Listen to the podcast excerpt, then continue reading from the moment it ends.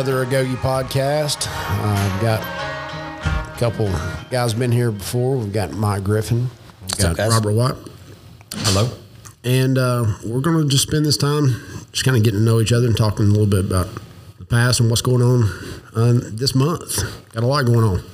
So one thing that we're doing, everybody's going down to see Trevor. Uh, I know you got you got your place, you got tickets, you got a place for. So I'm excited about the the UFC in in uh, June 24th. So it's going to be a big deal. Yeah, I'm glad it was actually somewhere fairly close too, so we can actually take a crew down there. And I'm hearing rumors that there might be one in August, even closer. yeah, So uh, That would be good.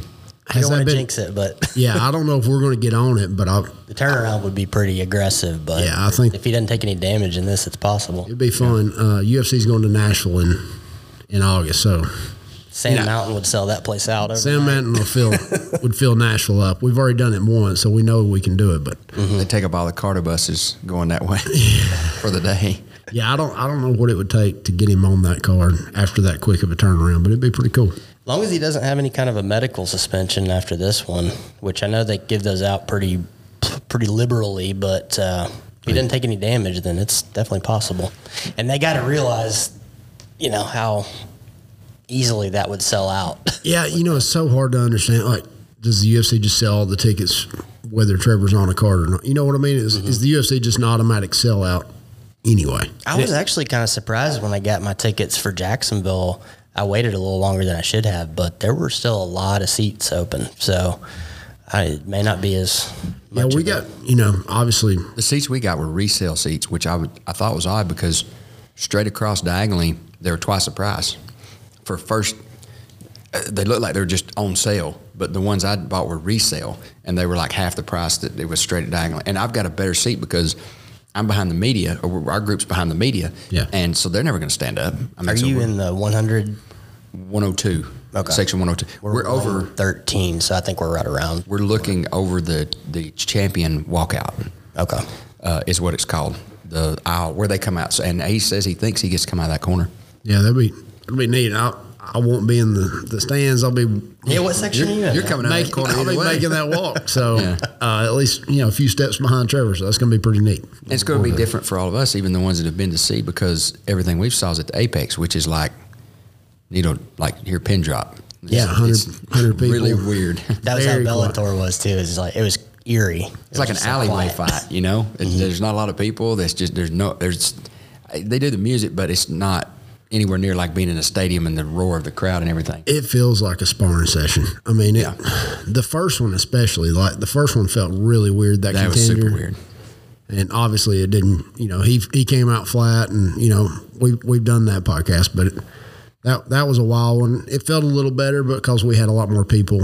You know, it was cool walking down and seeing the guys on. But on around. contender, the there's probably the same amount of people as there was on his on his debut, but each group was specifically there for a specific fighter.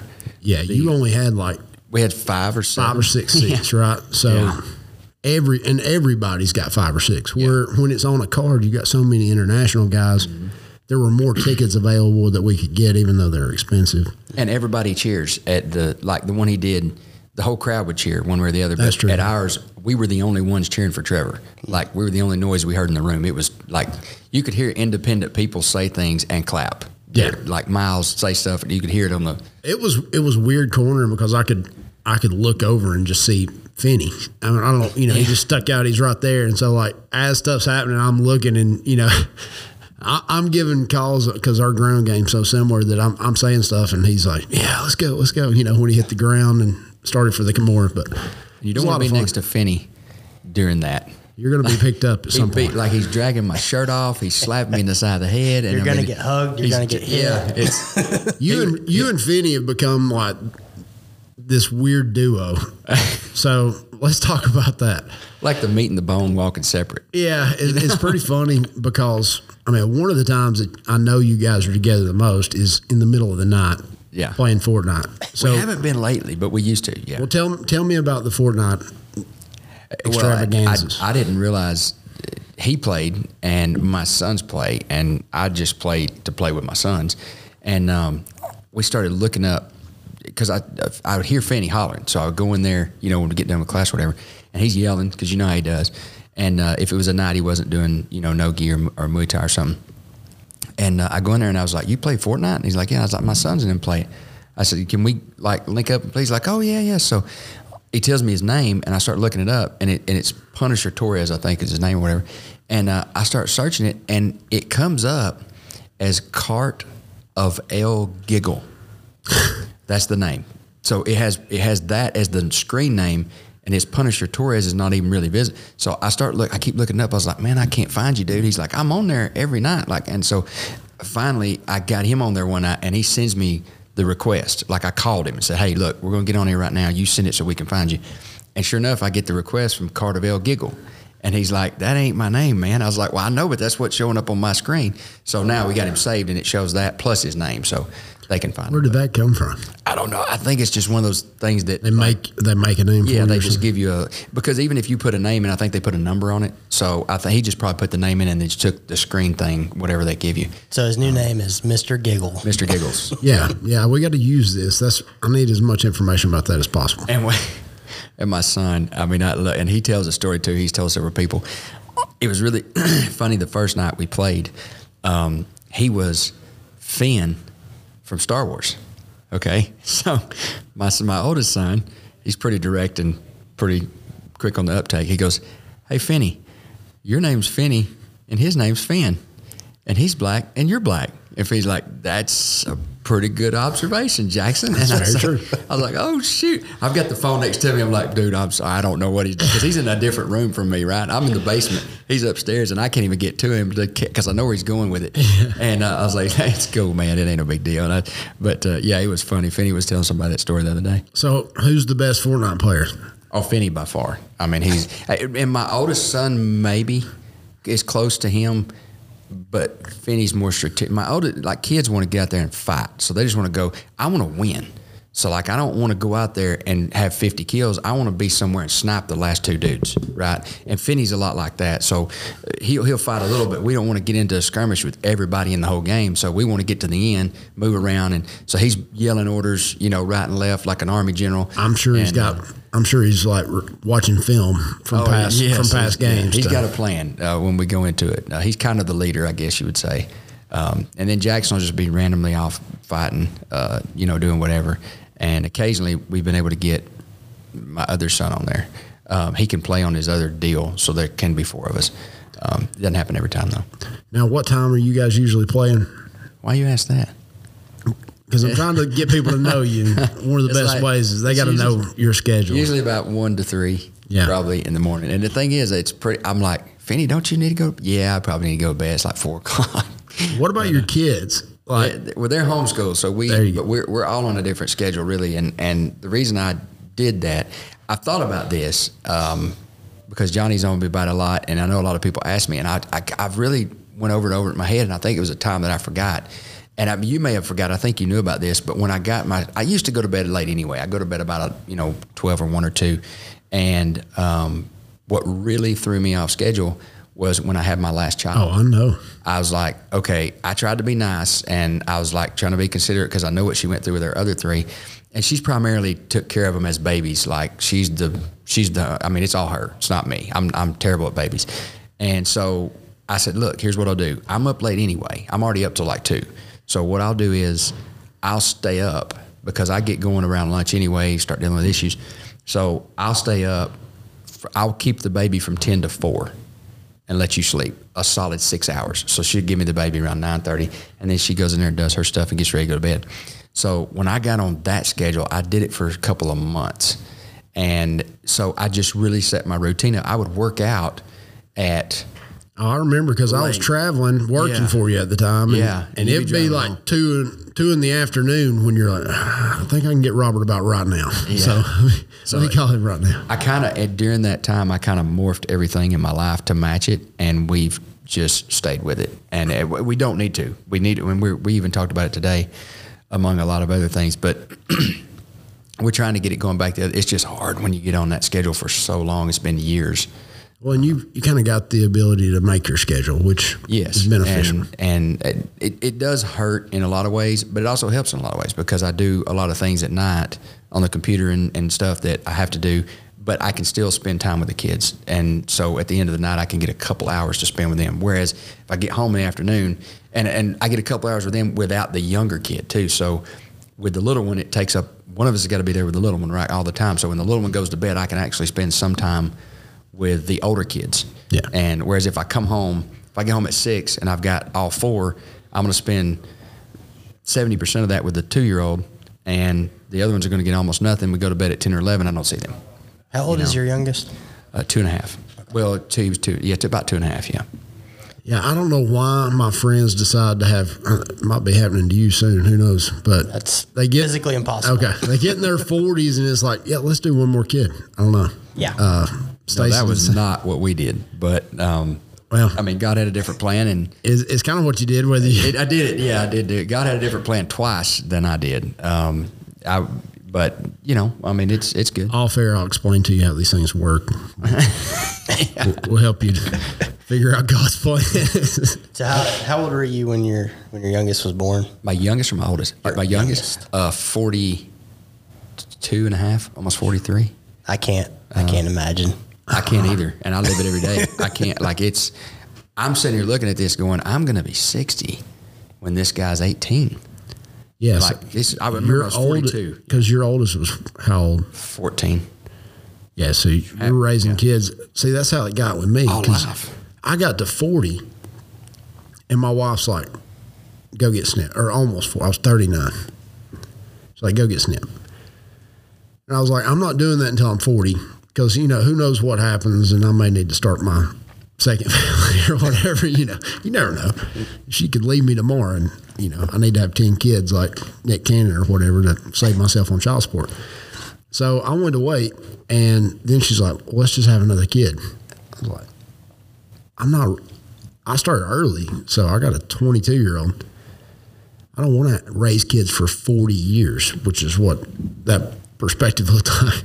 40 years is a long time to raise kids, and some people do it, and I love kids, but I'll be at 30. you're going to be very close to 40. I, I'll be at 30. I, I didn't start till I was 31. Yeah. So we, we had a long time, like we waited um, before we, I mean, we intentionally did this. I was really diligent about it because I didn't, I didn't, have never had any children. So I didn't know if there would be any, any situations we had to deal with. So what we did, um, and it, everybody can't do it. I like it. We just, we were very diligent about it. And when I say that, uh, just like in a business, it's like I had the same drive in the focus on this.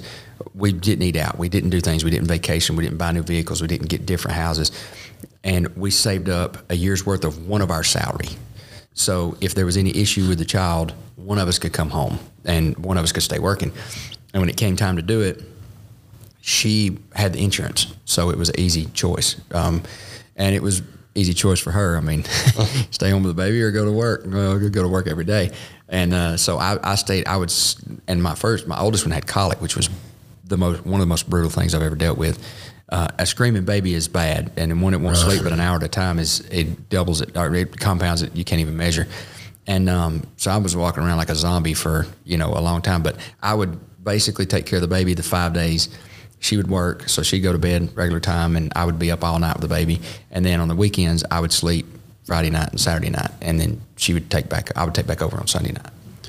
Yeah, you know, one thing that you, I mean, you talked about it there, but I actually had like a I had like a day. Also, one day a week, her mom would get the baby uh, during the day.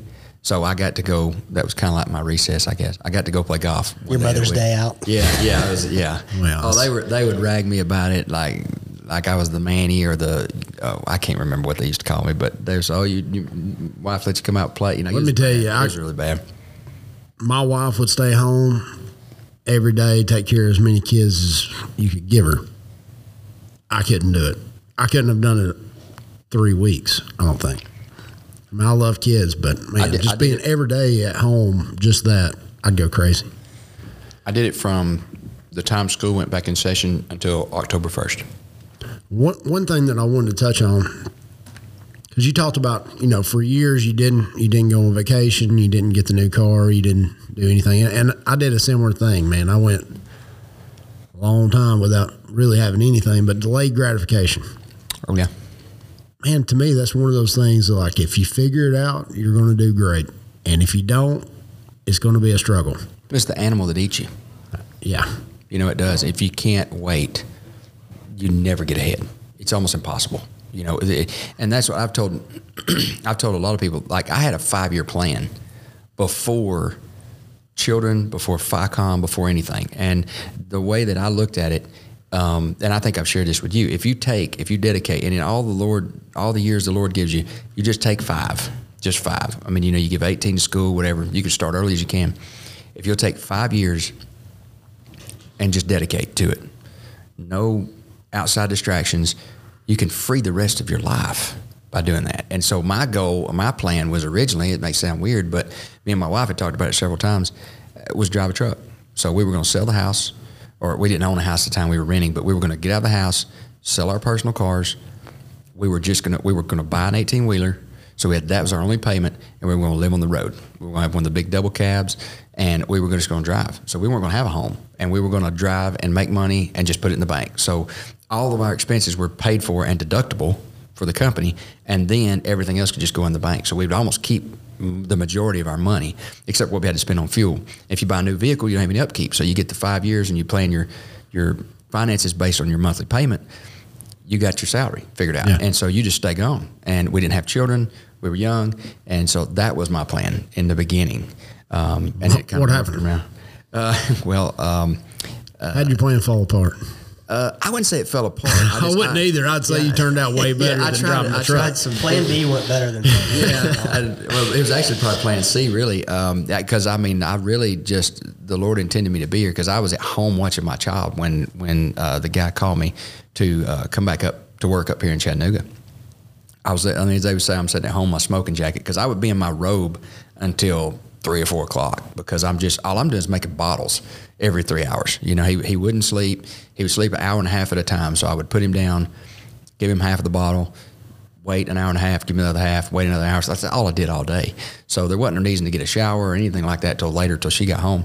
Um, but we ended up, I got a really good job in Dalton, and she got a good job, and she'd graduated school, and we'd entertained a bunch of different opportunities, and I got a really good job in Dalton. So we just kind of anchored down in that and thought, well, I decided to try to get into rental property. Excuse me. I had uh, I had some rental property already, and I was trying to get on a. And I think the thing that a lot of people don't focus on is you have to focus on all the scales in your life that you're dealing with. You can't go. I'm going to figure out how to be a millionaire, or I'm going to figure out how to be a billionaire. You got to figure out how to be a hundredaire, Yeah. then a thousandaire, then a ten thousandaire, and you got to work your way through it. If you don't do that, you can't be a millionaire. I mean, lottery tells us that every day. We, I mean, there's all these horror stories about. It. But I, I got a good job over there, so then we dropped back. We focused on pounding money into paying our bills off and getting to a comfortable place. Then I was able to, I guess, adapt it to where I didn't have to spend five years on the road. Um, and that plan would have worked, by the way. And I think I agree. really, really any plan that you implement, if you stick to it that amount of time diligently, um, with a moderate amount of children, because children throw a different kink in the in the situation. Um, three or four is probably one or two's two makes it a little tougher. One's probably a little more manageable. But um, we start we got to a point where she was making good money, um, and I was making really good money doing fiber, and I was in a I was install uh, installer at that time, and so we got to the point where we got our we were taking her checks and living and my checks were going straight in the savings account. And as they went in the savings account when they got to be enough to pay any of our bills off we would pay the first one we could get to. And i didn't really i didn't really focus on the interest rate. I did on the interest rate but i did on basically the ones i could deal with with the interest rate. So i, I would get a, i would just start attacking $100 a month $200 a month whatever it was. I started dissecting cell phone bill costs. Do i need this much channels on my tv like I did all that. We would eat peanut. I'd eat peanut butter and crackers when I got home. I wouldn't go get to go food, or we wouldn't fix. We didn't even cook. Like I would just buy jar of peanut butter and graham crackers, Ritz crackers. I think I ate more than anything. that we did that, and we got it to a point where I had my monthly cost. I was living in a house that is probably valued today at about two fifty or three. Well, it's probably three hundred fifty thousand is what it'd be valued today. I didn't cost. It didn't cost me that. But I was like one hundred sixty back then. But um, I lived in that house. Her car was paid for my truck was paid for, and we had thirteen hundred and twenty-two dollars a month worth of bills. So literally, we could both go to McDonald's and work, and we wouldn't be in trouble. So then I go, okay, I'm going to take that amount of bills that I got to have just to survive. Not to, and I'm not even thinking luxury. Like I'm not thinking buy a new car with Right. everything on it. Back then, it navigation was rare. Back then, I mean, we're talking. You know, 03. So I mean, that you know, if you had navigation, I I don't even know if you get navigation 03. Could you? I think I think you could get like the little Garmin's. Yeah, the add-on, but I'm saying Yeah. the car with it I that didn't exist. I don't know if you could get one. If you got a Bluetooth radio, you were, you know, no, they didn't even have smartphones in 03, did they? No. No, it's think flip so. phones still. So, Yeah. um, Yeah, because no, I had my Razr. yeah, yeah, I did. yeah. I had the I had the Razr and all the Samsungs, or the flip phones. Um, it was right after the Nextel phase, you know. So the Nextel came out with the contractors and everything. They had that flip phone, but we went through that and got to that point where it was a manageable number to have a, re- a decent life. Like we both had de- we had good vehicles. I mean, they weren't brand new; they were they were used. Um, but we purchased both of them, worked hard to get them. We paid check for hers. We paid mine off, and um, I mean, we're talking about a Ford Ranger. We're not talking about Yeah. a, you know a loaded up Silverado. So we got to that point. I'm going, okay, well, this is a thirteen hundred twenty-two dollars. I can attain that coverage with a duplex. So then I started going, okay, well, if I can get one duplex paid for, if I can buy two duplexes and the rent off of two pays for one, or rent off of one pays for two, one pays for me, like I started working it that way in the small increments, not I'm a millionaire, not nothing like that. Like you got to start out small. So I started going, okay, I'm covering my monthly bills. So if uh, I can cover thirteen hundred twenty-two dollars with a duplex, well, if I can get one duplex pay for two, two duplex duplex pay for four. Now I got fifteen hundred dollars or eleven hundred dollars plus my job money if I work. So then I start multiplying that out, going, okay, well, now I can do three or four of them. I get if I get three grand a month coming in, I don't get off the couch. I'm working for five. I'm sitting on the couch for three. Yeah. You know, it start, it just started making sense, and I started moving through.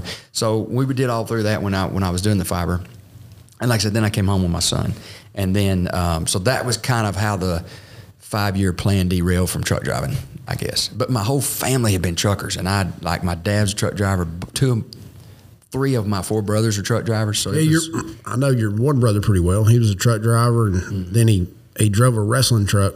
He did drive. He he was uh, worked for WCW, and he and it's put the ring up, and so the the actual truck frame was the the the, the mat, the canopy for the ring was the frame of with the shell of the truck. So they turn it inside out, and it was just Like the canvas Yeah, the for the canvas ring. for the ring, and uh, so you would get done at the night, and you know you'd flip the ring over and put it over the truck, throw it over the truck, and that would make your truck bed, and all the equipment would go inside, and they would tear it down and go from uh, the Omni in Atlanta was a big one. They go, to, they did a lot in North Carolina um, Charlotte. Uh, they would go there and places like that. But he would just get a text and he would travel and do it two or three times a week. And then you get beat up every once in a while. Yep. He would get to be a job boy, uh, which is what they called uh, a. I don't know what you call them nowadays, but I don't know what they maybe they call them workers now. But he used to say he was called Like a a job jobber. boy. Jo- yeah, jobber. Um, he'd just go in there and be the guy that get beat up. He'd get slapped and punched and flipped over and thrown over the ropes and He's a perfect guy for that. Absolutely, absolutely, and uh, and he'd sell it too, man. He was good at it. He'd he'd get out in the crowds, and I, I would go to local shows that he would do just for fun, and he'd be out in the crowd cussing at these old women, screaming at them, and they're spitting dip all over their face, screaming back at him. And we're talking about some rough scenarios. Um, but uh, no, he did that. Um, but yeah, he, but then he eventually got to truck driving uh, after that. And my other brother went straight into truck driving. The other one went straight into truck driving. My dad drove his whole life. Uh, so it was kind of natural. I, I got first truck I ever got in. I drove it through town, and because he didn't think I could do it, he's like, I don't think you. He said you can't drive. I said I can drive this all the way wherever you want to go. He said, well, just get in it. We left Don Lolo's. Remember Don Lolo's? Yeah, yeah. So we were in Don Lolo's parking lot. He would park there with his stuff he started, and uh, I drove it all the way down to down to Old 27, Old Tryon Highway, all the way down to RCs or RJs. What's it called down there? You know what I'm talking about? Yeah, I know where down you're there Where you go over to Roper and We're talking south of Lafayette for for those of you Yeah. that don't ever make it to Lafayette. Yeah, so I drove all the way through town, all the way down there, down to come back over, and got back on Shattuck Industrial. Came back over and drove it back to Don Lolo's. Um, I didn't have a CDL, but I mean, we knew a few people down there if we got in trouble. So Yeah, still do. yeah, on the you know i want to get into i really didn't have a plan for this but i do want to talk about real estate because look i've learned a lot from you with money. You know right now with this market what are what's some advice you can give some people? And then like what should people be doing with their money right now? Real estate's always great. Uh, it's here's the thing I've learned over the years uh, because I've had multiple jobs. So I've always been doing something when I did the real estate. Coming through, I didn't have any people to work maintenance. I didn't. I would I would work my job eight hours, whatever it was, installing cable, fiber, satellite, whatever it was. I would come home that evening. I would go deal with problems, and I would do that until 10 or 11 o'clock at night some nights. I've been weekends. I was, I remember we had a barbershop on the square down Lafayette. Um, Hair Raisers, I think was the name of it. I, I got off work Friday night, went there, got some food, and uh, me and the shop owner's husband, um, they were renting from me.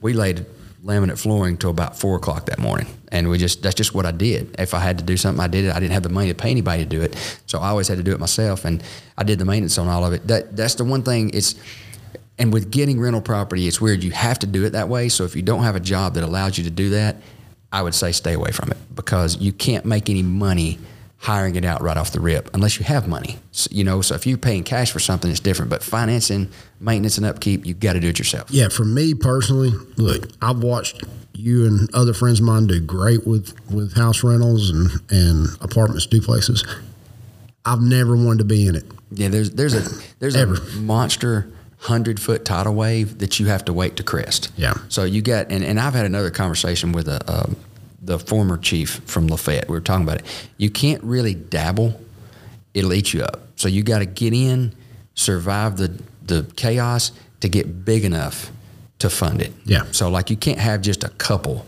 and do well or have a lot of time. So you have to have a lot. And it's hard to go from zero to a lot. So you just got to go through the grind, which is what I did. I mean, I added, I started out with a single building, then another single building, then I added a duplex, then added another duplex, then a triplex, and I built it up to 10 or 11. Then I got to 15 and just kept growing it like that. But I didn't go in and one whop go boom, you know, buy this. You know, while we're talking about buying properties, because like, I think it's fascinating. I don't know about you, Mike, how much you've done, but the using banks and using property. So, I mean, you're talking about buying all these properties. Are you coming out cash every time, or are you using equity, or how's that work? It's according to who you deal with. Um, some banks are going to want twenty percent down, no matter what, and some banks are going to allow you to use a good appraisal to get that twenty percent incorporated. Some banks won't. So it's just um, it's according to the deal, man. And if you can get if you get a steal, you may be able to get enough equity in the steal that you can get the twenty percent covered. If you know if the bank will allow you to do that. Um, if you have some cash to put down, right now it's so expensive. So I mean, a cheap rental is going to cost you two hundred grand. So you're talking about forty thousand dollars. Not a lot of people got that. Yeah, I feel like right now is a good time to hold your cash. Yeah, Wait yeah, for something to Be a happen. tough time Yeah. to get into it for it's, sure. it's really hard, and if you're not already in it, it's hard to get in it, uh, get into it. Um, but I, in my situation, it was I had a, a little bitty house that my grandfather gave me uh, in West Lafayette. I say little bitty like it's like it's minor, but it was the foundation for all the real estate stuff I did. So I used it. Originally, we used it um, to. I took out a note on it to do the remodeling on it. So then I just I mean, I started simple. Like I rented this house for three hundred dollars a month, and it took one hundred eighty three dollars to pay the payments on it of everything. I had one hundred seventeen dollars left every month. That's what I had with the first, very first rental house I ever did. Um, he gave it to me, but it was like fifty years old and had this asbestos siding and the old wooden windows. It was all so it, so it wasn't necessarily free, but he gave me an opportunity to work. You know, which was awesome. And uh, so I take that and I do that. Then I eventually moved into it, which was a good move because I was able to take and remodel again up to the standards that my wife wanted to be in, uh, still in a kind of a low end part of town, and uh, a small. I mean, we're talking one bedroom, one bath, living room, kitchen, dining room. That's all it was. And um, so then we remodeled again. So we added another because it hadn't been enough time for you to make a dent on Right. you know ten or fifteen thousand dollars at one hundred eighty dollars a month on a mortgage anyway. And so we added to it again. and brought it up to snuff for us to move in. We did some stuff in the bathroom, things like that.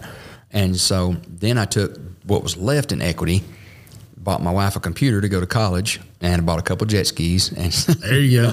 so I had to get something for me. So um, then I took the remaining equity that was in it and bought my first lot to build a house on. So I ended up with the house, uh, I ended up the lot debt free. Yeah. It didn't have a lien on it. So I was able to take that and build it from there. So the, the hurdle would be nowadays finding something that cheap.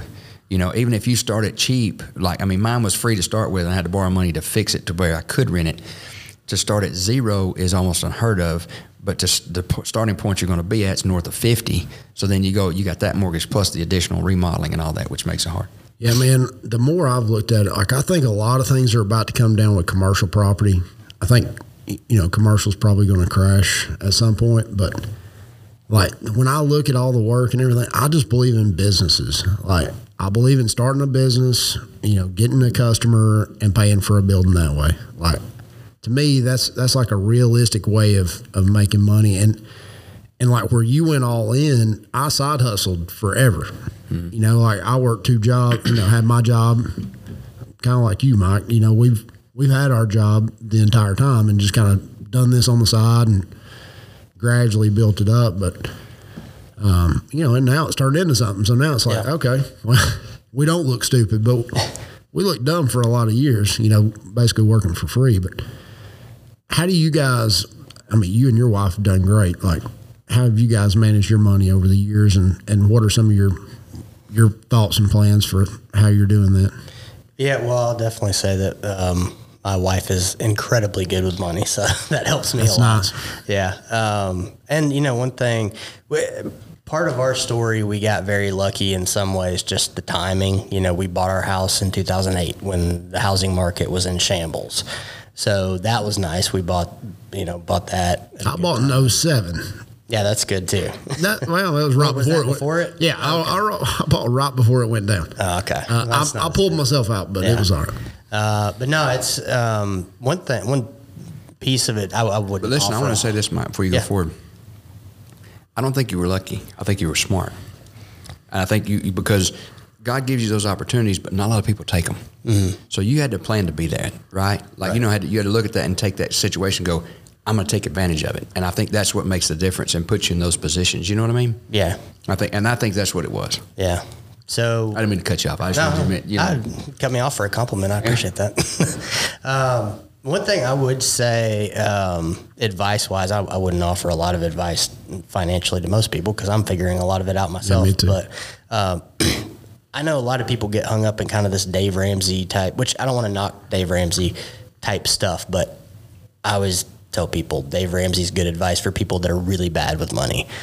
Uh, that's that's accurate. Yeah, but managing your money, it's not just managing the money you have. Man, being good at, at dealing with your finances is managing your debt just Yep. as much as it's managing actual assets. And I think that's one area that my wife and I have really done well in is we've we understand the the negative side of it really well and we work that to our advantage so that we are always coming out ahead.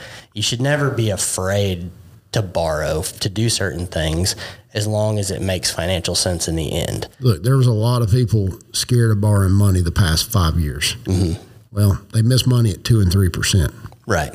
Exactly. Now with inflation at eleven, the people that grabbed it at three are looking really freaking smart. Yeah, and you know, uh, maybe I can't remember how many years ago it was, but my wife was an RN making decent money. Um, I had a pretty good job, but uh, she wanted to go back to school to become a CRNA, and so that's so school for her was going to be more than a full time job. She basically had to work like fifty hours a week and go to school just for school, like clinical hours. So she's she is not just going into debt to pay for her school. We're also losing her entire salary, and then our kids were really young at the same time. So it's that was a huge strain, but it was a you know little less than a three year program that she had to go through.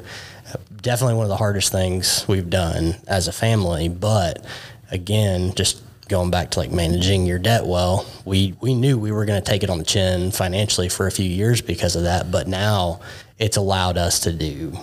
Man, I won't say whatever we want, but within reason, everything we want to do, just because now her uh, her income has increased drastically, and we've uh, paid a lot of that debt down, and you know it's it's really opened a lot of doors for us. But And I think when you do, I think what you said about the Ramsey thing is is very accurate. And I think the Ramsey, it's not bad. I'm not bashing it at all, but I I, think. I think Ramsey is for when you're in the tornado.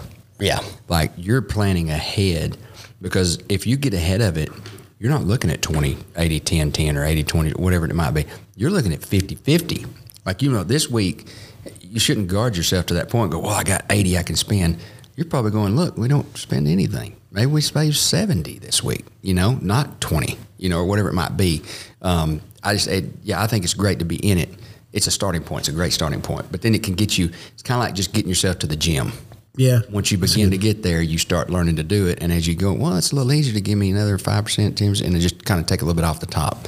You start thinking financially minded, which I'd struggle to not in anything I do, which has complicated a lot of my life because I, I see everything like a profit Right. like a, or like a way to make a profit, even my homes, which has been detrimental to my children and my life. But, um, and you're detrimental because we make things make sense. And so then we do it. And it Dude, just, that it's, is it's simple. people. People really probably would be shocked at how little time it takes us to make a decision, because most of the time, either you got an idea Not or a I got an idea. a big decision. I'm talking from ground up to writing the check or or signing on the dotted line. I mean, that's why we work well together. If it makes logical sense, we're both super logical. It's like And if Monday to Thursday. It's it's simple. We're in, we're signing on Yep, Thursday. that's right. So that's yeah, and that's kind of how the pace of our life the past you know since we've known each other is basically just been fast forward. I don't know about y'all, but I, you and I were talking about this the other day. Um, but I feel like big decisions, it's crystal clear. It's like I can see two, three options, very quickly decide. All right, this is this is good. This is not as good. This is the best one. Boom, let's do it. The the decisions that are big, that have you know potential huge consequences, or big rewards, those come easy. It's the decisions that don't that I have a lot of trouble with. if it's not a big decision, then it's just like I, I just don't even care. Why are, It's, it's the why am I- spitball. The spitball hitting you in the face, not a bullet. Yeah. You deal with a bullet. The Yeah. spitballs just piss you off, man. It's like, can I get rid of this problem? Like, it's it's taking up all my life, but everything else is so easy. Well, you know, this is and this is a good example. I had somebody talk about business and like what happens when you get screwed over. What happens when you you know you lose money or a business deal goes bad? It's like do you just quit? I mean that that literally happens. If you're in the business, you're going to get screwed. I mean, if you're in any business, you're going to get screwed. And like it's almost built in that you're getting screwed by the government and screwed by everybody that you're dealing with. You just got to hope that overall you're making making progress and just kind of keep going through it. But I don't think there's a way around a lot of that stuff. Well, there's not, and I think there's one thing. There's a word we're not using here that we're kind of leaving a little bit by the wayside, but it's the word that's the foundation for all this stuff, and that's work.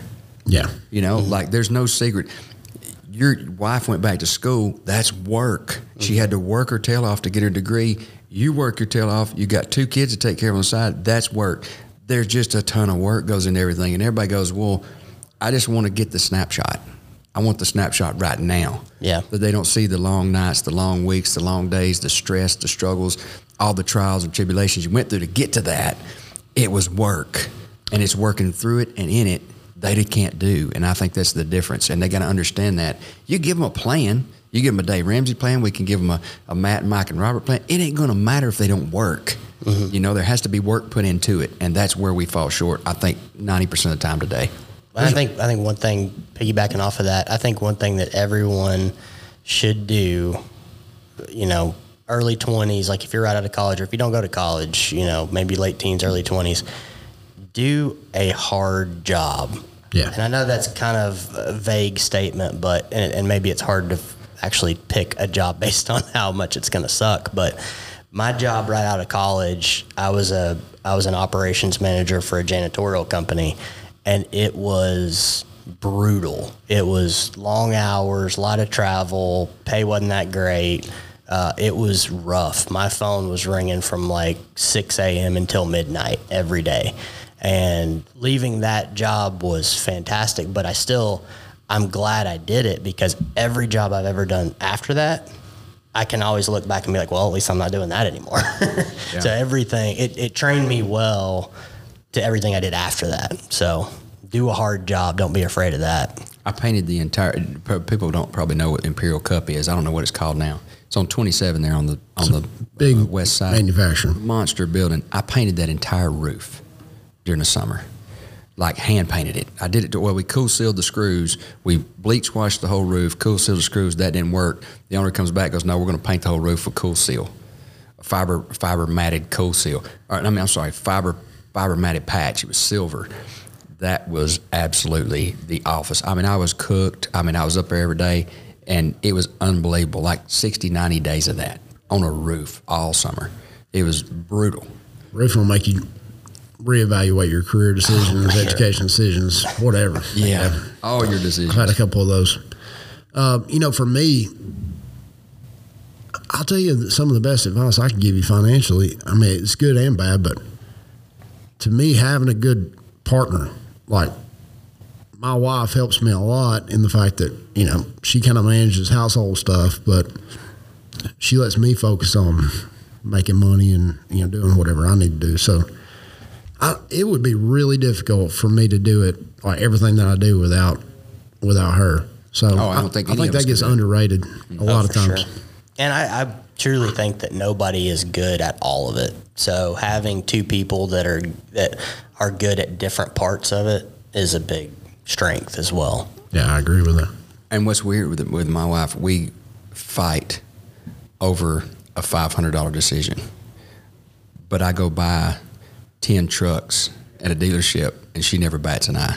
Like it's really weird. I go buy. I spend hundred thousand dollars at a dealership, and she don't even think about it, or five hundred thousand dollars at a dealership, and she every like we're arguing over how much to spend on a countertop or how much to you know that. Type. She's picky like that about. But that's the bad part about it is, and, and she's grown into that too. And she supported me. I didn't take a paycheck the first two years from from my business. She was working just the same. We were doing the, taking care of the kids. She was taking care of the kids, and I didn't really take a paycheck.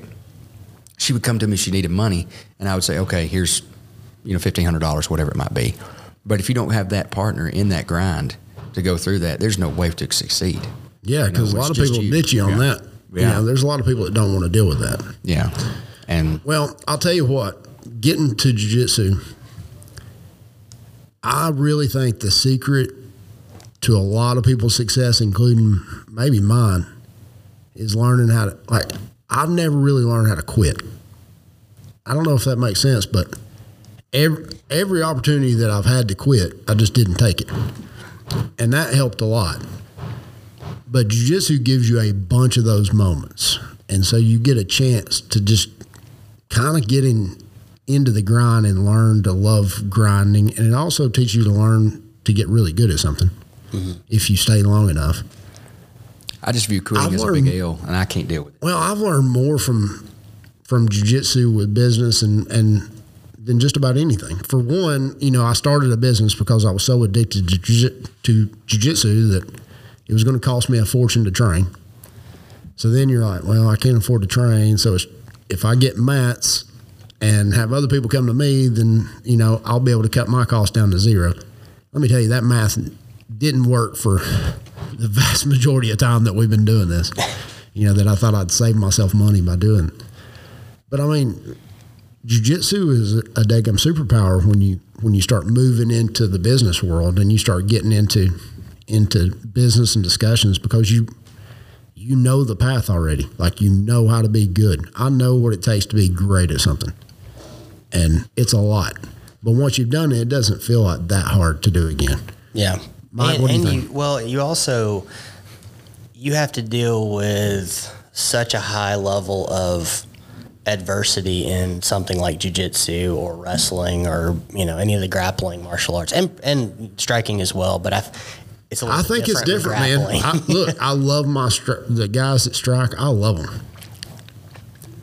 but there's a thing that you get in jiu-jitsu about not breaking. Yeah. Mm-hmm. What, There's you just something become about mentally being- stronger. I There's think- something about being just dead tired and getting stuck under somebody like Elijah Parker that you have your brain has to go to a different place to come out of the other side of that and not quit. And I think once you kind of you get that switch in your brain that you can flip to where you just it's not only that you can deal with the suck, but it's kind of like you embrace the suck. People say that, but it, it is a real thing. You get to a point where it's almost like you enjoy. You're almost like a masochist with it. You enjoy it. Hey, the worst the day, you know, the I you know, a guy like Elijah, man, on a bad day, it's like, come on, get on top.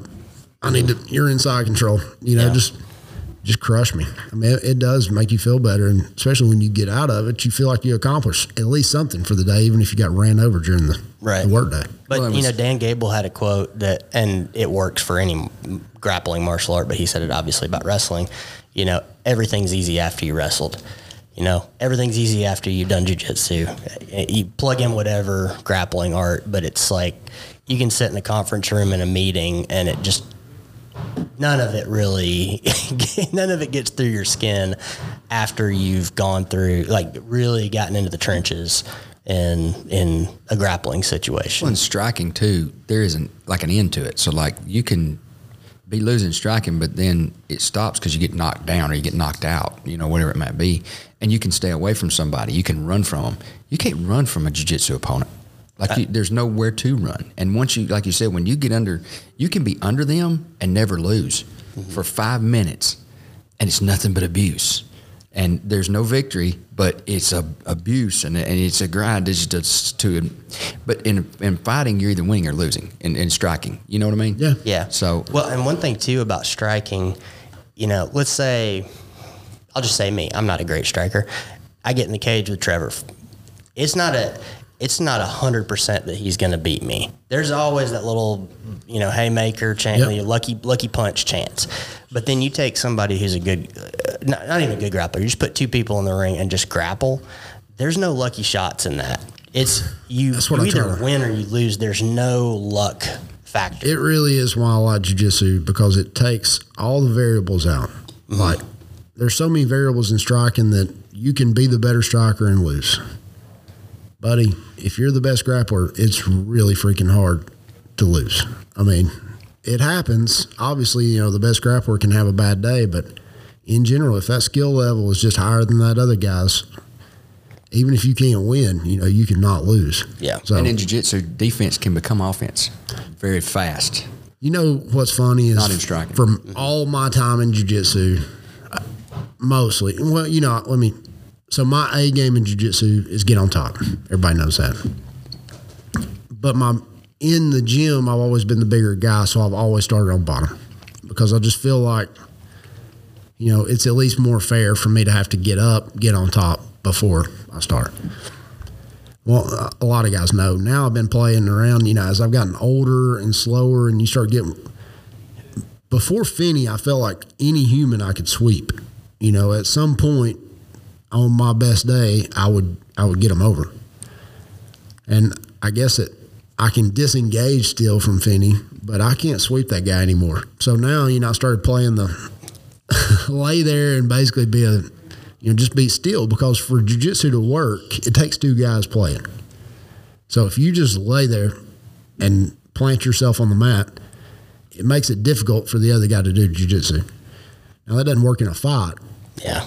but a lot of the crap that guys do in jujitsu doesn't work in a fight. So like if we're gonna get in a fight, I'll get on top. But in you know, lately I've been using that one to rest and two just to defend and three because it's hilarious to put the biggest guys on top and not have them be able to tap me. But And diving for an ankle. it's the same thing. Like not yeah, going to you're- work in a fight. No, but you're using you're using a lot of those same skills. Like it's it's pretty interesting to do, and and taking that defense and then turning it into offense.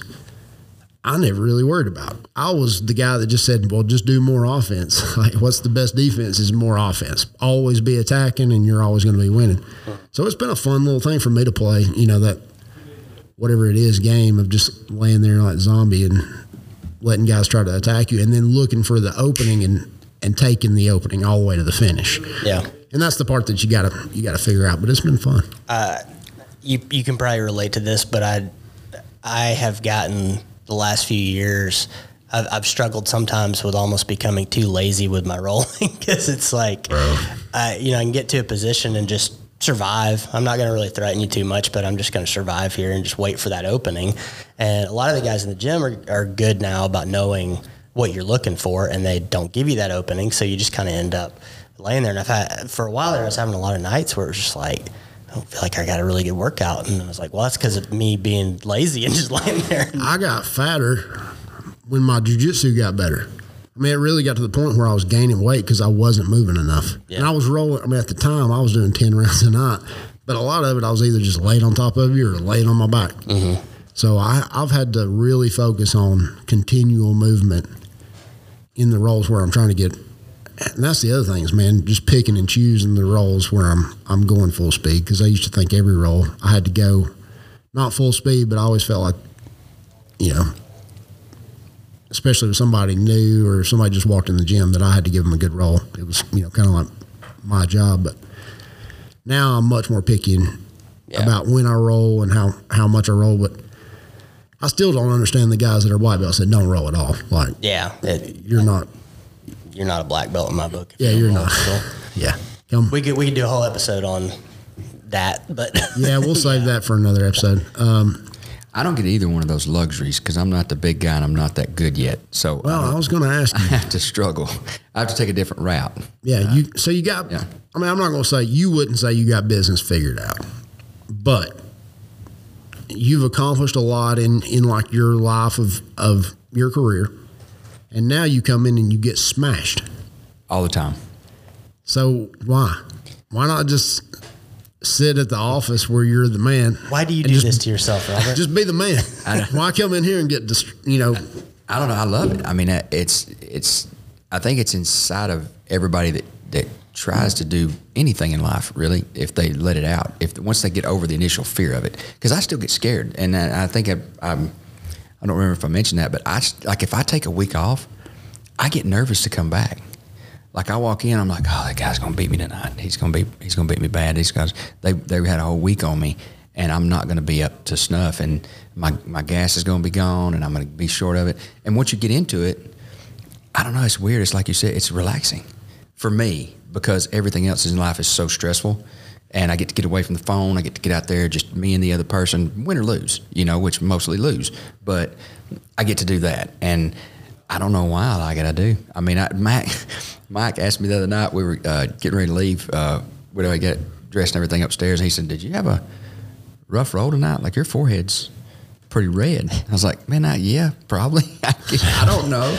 I mean, not every gi night, Robert looks like he's come out of the wringer. Yeah, I, I stick my head He's about the last one off the mat, and he's got m- mat burns all over. you look him. like you'd scrubbed your face with some 60 grit that night. Well, it was, and it was your fault because he, he does this neck thing like for the whole class. So we did it all week, and so I have to sit down, give the guy my back. Excuse me, and it's brutal, you know. And I mean, Lucas put, Lucas bust my lip right off the rip. If you're listening, Lucas, you did, and uh, he knows it. I've done told him. So he busts it like he just comes around for the for the guillotine and, and he hits me in the lip. No, no big. I mean, it's part of it. And uh, I didn't even say anything to him. Well, then I get Donnie seatbelt. Who wants in Donnie's seatbelt? Like that's a terrible place to be. Yeah. And so he goes to squeeze and he reaches up for the good. He mashes where Lucas busted. So I'm just feeling the blood just squirt out in my mouth as he's mashing the blood out of my whole entire lip. Then they can't get that. So then it goes to the forehead and back to the chin, the forehead, chin, the forehead. And I'm trying to protect that. And it's brutal.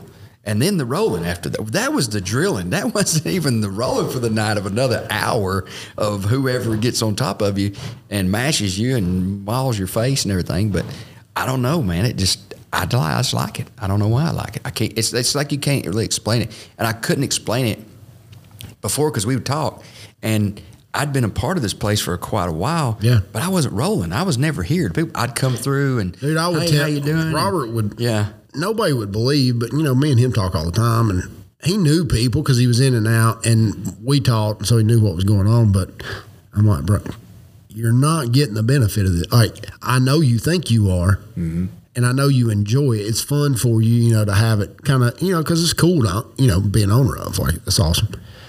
but I'm like, you're really not getting it. And I think you are now. I mean, I know you are now. Well, the thing is, I, I've, I've thought about it a lot, and the the thing I think I was so hesitant is because it's kind of like a, a phrase a guy told me. He said, you know, you keep you keep beating the dog, he'll leave the porch.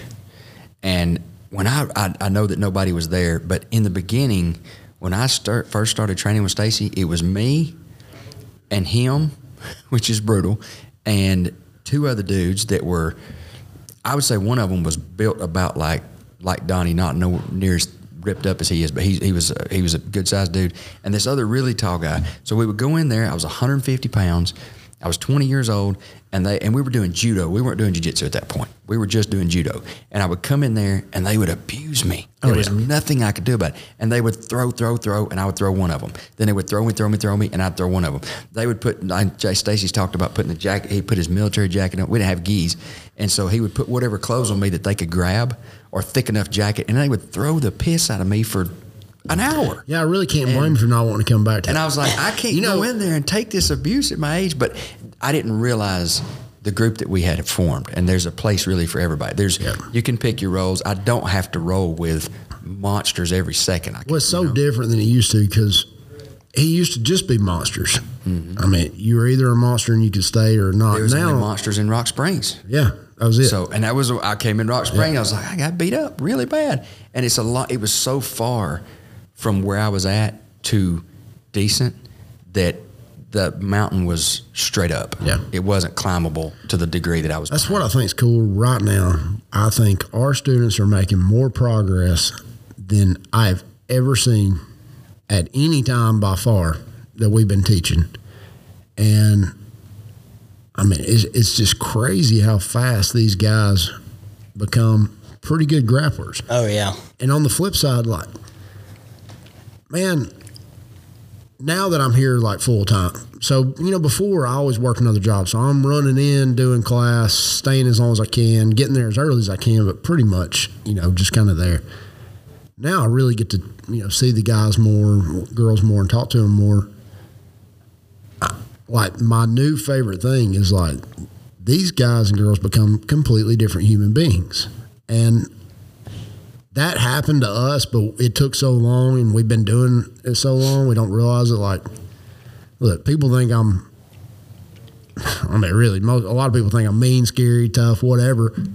It wasn't that way 15, you know, 15 years ago, I was a much less version of whatever I am now. Just like you. Like you become a better version each day and more of what you are. And man, I'm watching guys and really, I'm proud of them. Guys like Richard, you know, Palmer, that they're not just doing well in jujitsu, they're getting into business and, and doing well with their careers, families, all that kind of stuff. So, they're really, grind, they're grinding. Yeah. and they're and they're learning the grind here. And and, and I do want to say it. One of the things that really helped me when I first came back, um, and I want to kind of give him his props. Charles, I don't know. You remember Charles? Tall, skinny guy. So we're both white belts. Like I didn't know a lot, and I didn't know a lot. And we come in, we do class, and then this is back when Stacy was teaching, long, long, you know, months ago. When I first started coming back, and I could go in there, I could do the five minute rounds with the guys because I couldn't always go, and go and go, and I would do the five minute rounds with the guys. And but me and Charles were really, really close. We were so close that we were, you know, it's a lot like y'all, the black belts deal with each other. You know, like you're just this, you just move back and forth, and. um we would get out there at the end of every night. We almost rolled every night. It was just every Tuesday and Thursday, me and Charles would end up rolling. At the end of the night, we're both tired, and we would go as long as we could, no clock. And it might have been three minutes. It might have been 10 minutes. We just kept making it longer and longer and longer. And there would be nights where me and Charles would roll 20 minutes at the end of class because we both had juice that night. We were ready to go. We would, you know, we'd made it through the other rolls. And that helped me more than anything because I could continue to attempt submissions on him that he couldn't defend, and he could attempt them on me that I couldn't defend. and I could grow that way. It's way. funny. All right, you But hit was- on one of the, time on the mat. to me the most important things to get, and that's a good training partner. Yeah. Like you can be at a great school, and I mean, obviously, we're talking about it all the time. We think we're a great school, but man, a great training partner. Mm-hmm. That's what. That's the difference. Like the, That's the time what- that you're outside of class, the time that you're talking to, and it's fun seeing some of these little groups form up. you know, I mean, it's not we're not cliquish because everybody can be in. It's not a clique if everybody can be in, Right. You know, but There you're are still groups But you're going to have a group that Yeah. you fit more into, Mm-hmm. uh, you know, at Agoge, and it's really fun to see the guys and trying to figure out how to make that happen more.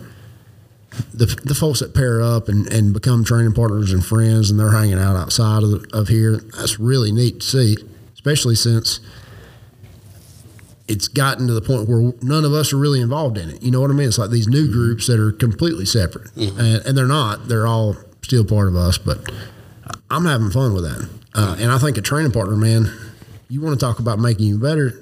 Nothing made me better than getting with Stacy and having a great training partner, where I could just always have somebody that knew what they were doing, And- and you were or that was pretty equal to. Like Stacy right, was yeah. better than me, but being younger and stronger and bigger, I The could calculation I could give him the game. Yeah. Mm-hmm. good roles. So like, and then you know there's And also you were learning in all the abuse. Hundred percent is what's cool about it, and is that it was the time in there, and and you know, and me and Charles were we were at the same level basically. We were both white belts. I'd done it several times, but I wasn't ever dedicated to it, and he was dedicated. And he was. The good thing was, we were about the same level because he had been in it way less.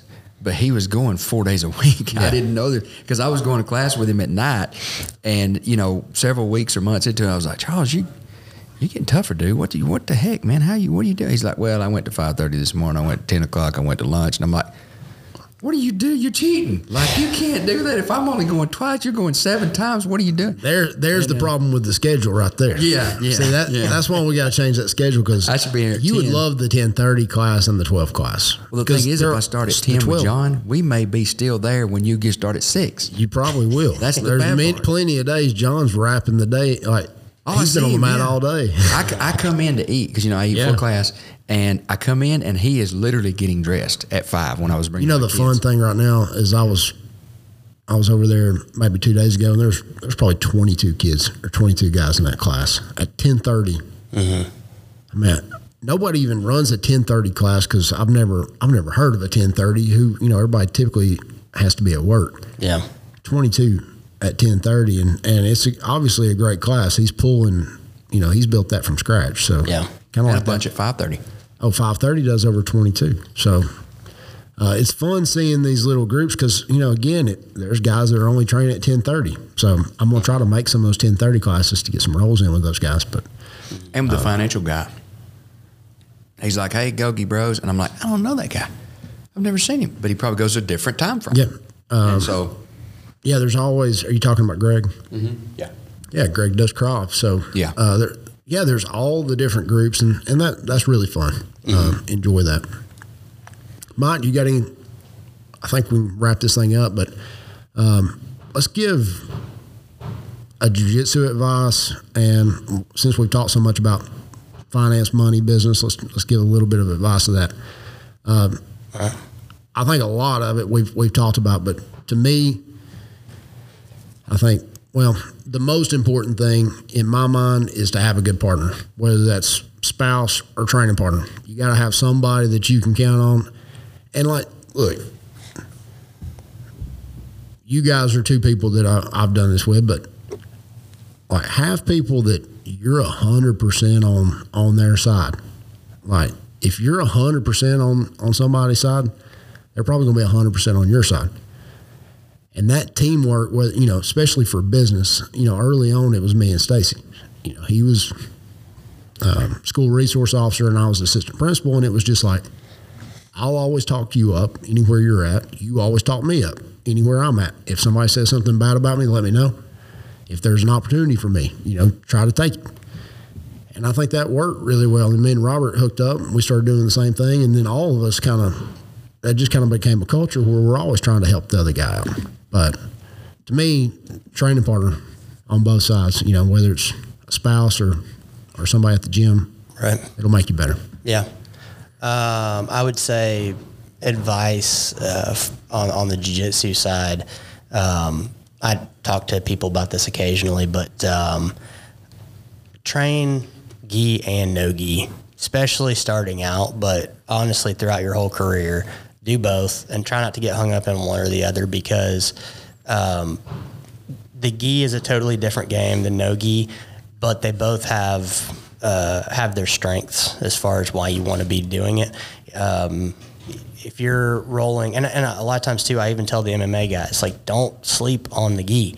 If you roll gi regularly, and then you get in the ring without a gi on, no one can submit you. It's Yeah. like a cheat code. You're not going to be able to be submitted. Yeah, if you can escape in the gi, it's easy to escape in Exactly. no gi. Exactly. And if you can control in no gi, Exactly. it's easy to uh, control Yeah, I was in going to say the the offensive side of the game is where no gi comes in. If you get used to attacking effectively no gi, then suddenly you throw that gi on and you have those grips and those friction points that you don't have no gi. Then the attacks become super easy. So I would tell anybody, like I said, either starting out or when you get more advanced, don't get hung up on just training one or the other. I uh, people probably think I'm a huge gi guy. I prefer rolling no gi. I just like the pace of it more. I like the you know the, that physical exertion I get more from no gi. But obviously, I'm a fan of of uh, gi because I'm teaching the class. But gi is a, obviously a little bit slower, a little more methodical, a little more cerebral game. But they're just different, but they're still two sides of the same coin, and you should do both. So that would be my jujitsu advice um, financial advice. Kind of going back on what I said earlier, uh, like if you have an idea or you have something you want to do that requires some money, obviously don't be a dummy about it. Talk to some people, but just don't be afraid of, and don't don't be afraid of debt. That's like some of the stuff we've that my wife and I have done. Uh, that's been some of the best financial decisions we've made we had to go into the negative to do it. So if you have a plan and you stick to your plan, then don't be afraid of that. But also on the flip side, don't you know, don't go negative without a plan, or don't go negative to go buy a jet ski. and maybe maybe check with somebody and make sure your plan doesn't suck. That's yeah. Talk to somebody. You know, like let me just say, if you're planning on opening a used whatever, you know, resale shop, probably don't do that. yeah, Like, there's enough of those. I don't know how people are paying the rent on all these buildings with resale shops, but it amazes me that people will open a business and have really no plan to make money. But yeah, that's good advice. All right, Robert, closes out. Um, I would say on the business side, uh, it's work. Don't don't think that anything you're going to do besides a lottery ticket or you come up with the next big tech idea, anything short of that is going to be hard work, dedication, and sacrifice. And if you're not willing to put both of those in, stay where you're. All three of those in, stay where you're at because you're going to fail and you're going to end up broke and you're going to back where you were, no matter what you do. So if you don't, if you're not willing to do that, don't jump. But if you are willing to do that, anything that you do, you can make work. You can work hard enough to make it work as long as you dedicate those things. But if you're not willing to do it, don't do it. Um, and in jiu-jitsu, I, I would say the biggest thing is jump the hurdle. Like I think for a lot of people, they may get a little scared. I know a lot of people that I talk to about it, like, hey man, does anybody get in there and like, does anybody get mad and like get in fight? And I'm like, that's the place it doesn't happen because there's 50 people in there that will tune that guy up bad if you start acting silly, and you don't have to worry about that. And g- go somewhere, but definitely go here. Yeah. If you can't go here, go somewhere. Um, I know there's a lot of people that may listen that don't live in this area, but there's no egos. There's nobody going to take you and abuse you and beat you up in a way that you're not comfortable with. So if you you can always tap, you can always say, "Hey, I can't roll with you," or "I don't." You know, it's there's no egos there. Uh, just do it. You know, just go out there and try it and see if you like it. But there's all, a lot of other options here that they may like. Some people might like striking. Some people might like jiu-jitsu. They might like Muay Thai. They may want to have a bunch of pads on, you know, and doing that type of stuff. I think the thing would be just do it. You know, just get out and try it, give it a shot, and you'll find something different inside of yourself if you make it through the original, the fear and the you know. I remember me and you talking when I first came back. I was like, I came back the first night and I got out there, and you you get over to me. You go, what are you doing? Because I went like three or four rounds. Yeah. A minute and a half each round, but I just kept going back out there, and you're like, buddy, you don't know what you're doing. So I was like, I got this because I work out five days a week. I, I can handle it. I, no problem. I was I remember coming to you like a month later and I was like, Matt, I can't peek my arms. I'm still from like two days a week. What is this going on? You're like, it takes about 90 days. And it did. And I get now it's down to about a day worth of hurt because I probably don't take care of my body the way I should, but there'll be a growing pain there. So if you get past that hurdle and all that other stuff, it is good on the other side. It's just making it through that. You just got to stay the course and, Yeah. and get in there and give it a shot and see. You know, I mean, I gave my my little piece of advice, but dude, jiu-jitsu it translates so well to to life in general. And a couple of things. One, it's just time on the mat. It's just you know grinding out there one way or another. And then we talk about jiu-jitsu humbling you, but it also gives you a sense of confidence that is not misplaced. Like it's a lot of people have like unreasonable confidence, or you know they think they can do something they have no ability whatsoever.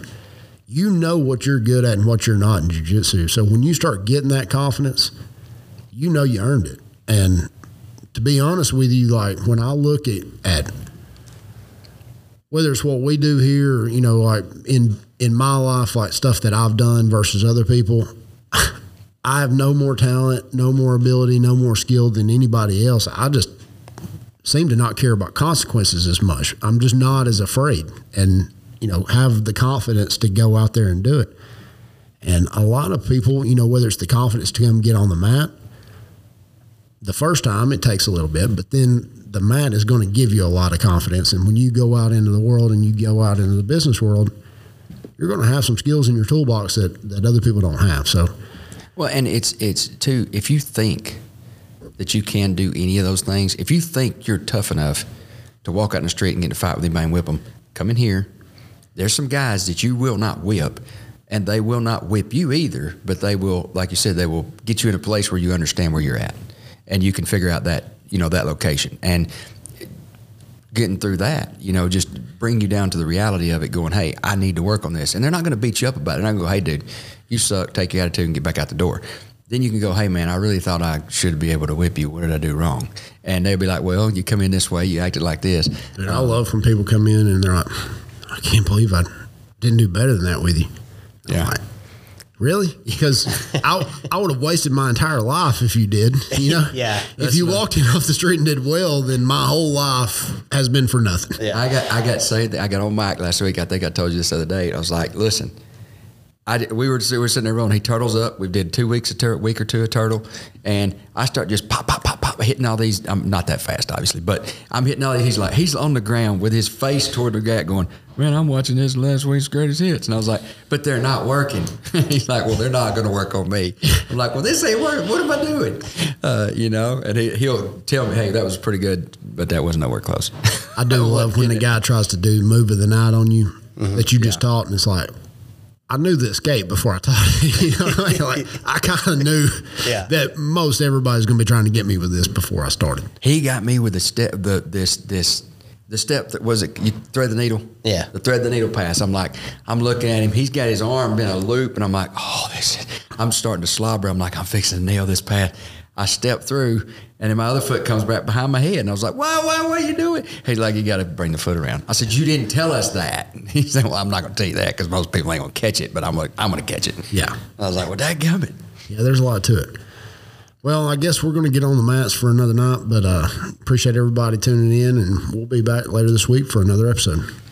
Thanks, guys.